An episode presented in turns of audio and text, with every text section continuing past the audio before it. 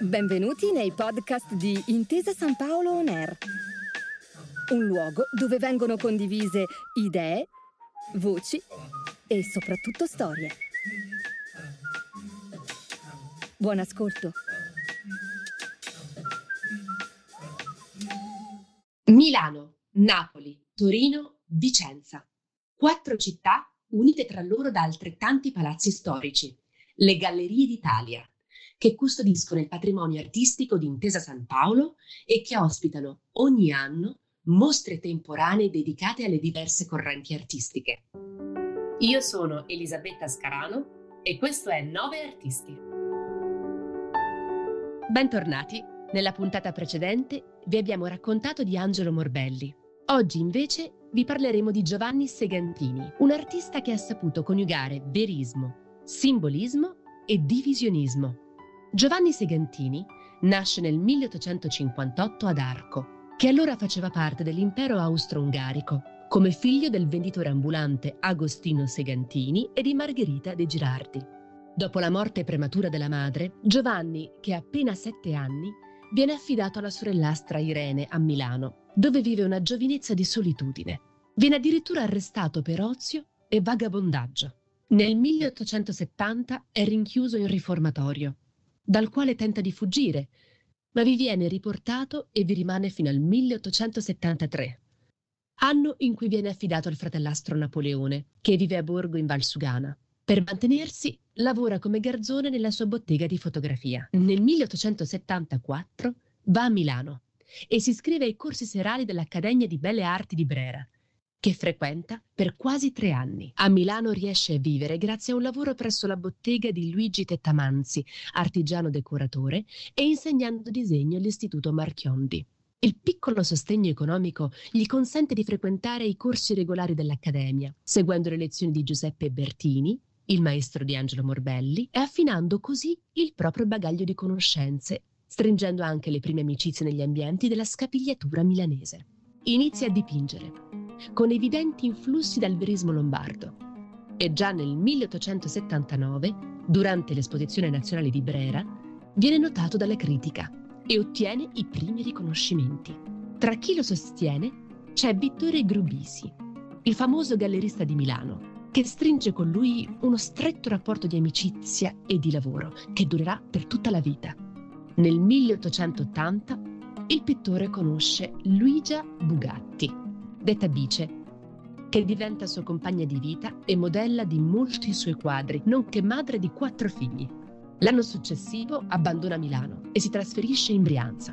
L'allontanamento dalla città e dall'accademia, con i suoi canoni, è una scelta di principio. Segantini cerca l'originalità della vita quotidiana per superare le strutture accademiche.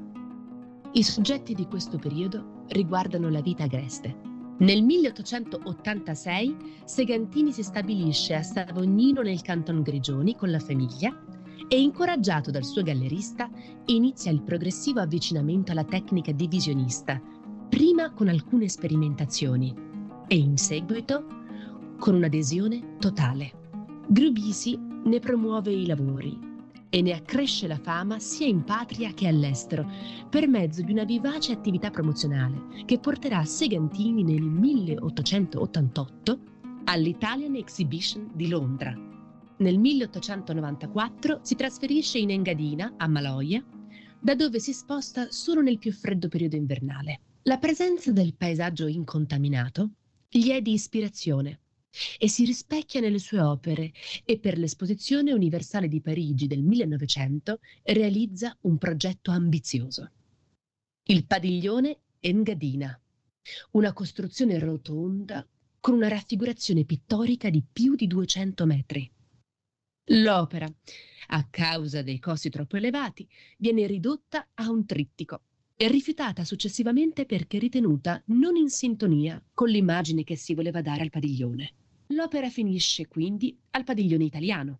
Il Trittico della natura è la sua opera più celebre rimasta però incompiuta a causa della morte prematura dell'artista a soli 41 anni.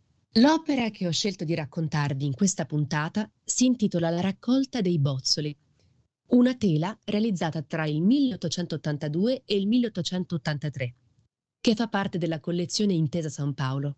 La potete trovare alle Gallerie d'Italia, a Milano. Come vi ho raccontato poco fa, all'inizio degli anni Ottanta, Segantini si trova in Brianza e ritrae specialmente scene di genere ispirate alla vita contadina. La raccolta dei bozzoli è infatti un'attività molto in voga tra la Brianza e la zona dei laghi del nord Italia. Ci troviamo all'interno di una modestissima bigattiera, un luogo attrezzato per l'allevamento dei bachi da seta. Ciò che subito ci salta all'occhio è il sapiente uso della luce. Leggermente sulla destra, una porta spalancata fa entrare raggi di sole dall'esterno e intravediamo un piccolo cenno di natura rigogliosa, immaginando così una splendida giornata di giugno. Questa luce che irrompe nella stanza, come se fossimo a teatro, illumina l'azione Tre donne intente a raccogliere i bozzoli dei bachi da seta. Le prime due a sinistra, più giovani, e la terza a destra, più anziana, girata di tre quarti. Ci dà lievemente le spalle, lasciandoci notare i capelli, ormai ingrigiti dal tempo, raccolti in un'acconciatura abbozzata. Un altro spiraglio di luce delimita lo spazio interno, illuminando i bozzoli accatastati in una struttura lignea. Vicino a questa architettura di fortuna troviamo in ombra una bambina paffuta di pochi mesi con una cuffietta bianca in testa. Sta in piedi su un girello di legno e paglia intrecciata e gioca per conto suo, dando le spalle alle altre donne. C'è pace, tranquillità. L'atmosfera, rivelata dalla vera protagonista dell'opera, ovvero la luce, è intima, familiare. Possiamo sentire il silenzio scandito dai respiri dalla gestualità e da qualche sporadica parola sui temi della famiglia, sulla consuetudine quotidiana, quelle parole che possiamo immaginare, quelle parole che può dirci una madre, una nonna, le tre fasi della vita, l'infanzia, l'età adulta e la vecchiaia. Vengono ritratte così, in questa bigattiera. In quest'opera ritroviamo una felicità lontana. Nella nostra memoria, la nostra infanzia è presente, è viva. Questo è ciò che possiamo provare osservando questo dipinto. Questo è quello che ci dice Segantini, sospendere il tempo per farci ritrovare quello che siamo stati. Io vi saluto e vi do appuntamento alla prossima puntata che sarà dedicata a Giovanni Sottocornola, sempre su Intesa San Paolo On Air. Nove Artisti è un podcast di Intesa San Paolo On Air realizzato in collaborazione con la direzione Arte, Cultura e Beni Storici di Intesa San Paolo. I testi sono di Paola Camarco, la voce è di Elisabetta Scarano. Grazie per aver ascoltato i podcast di Intesa San Paolo On Air. Al prossimo episodio.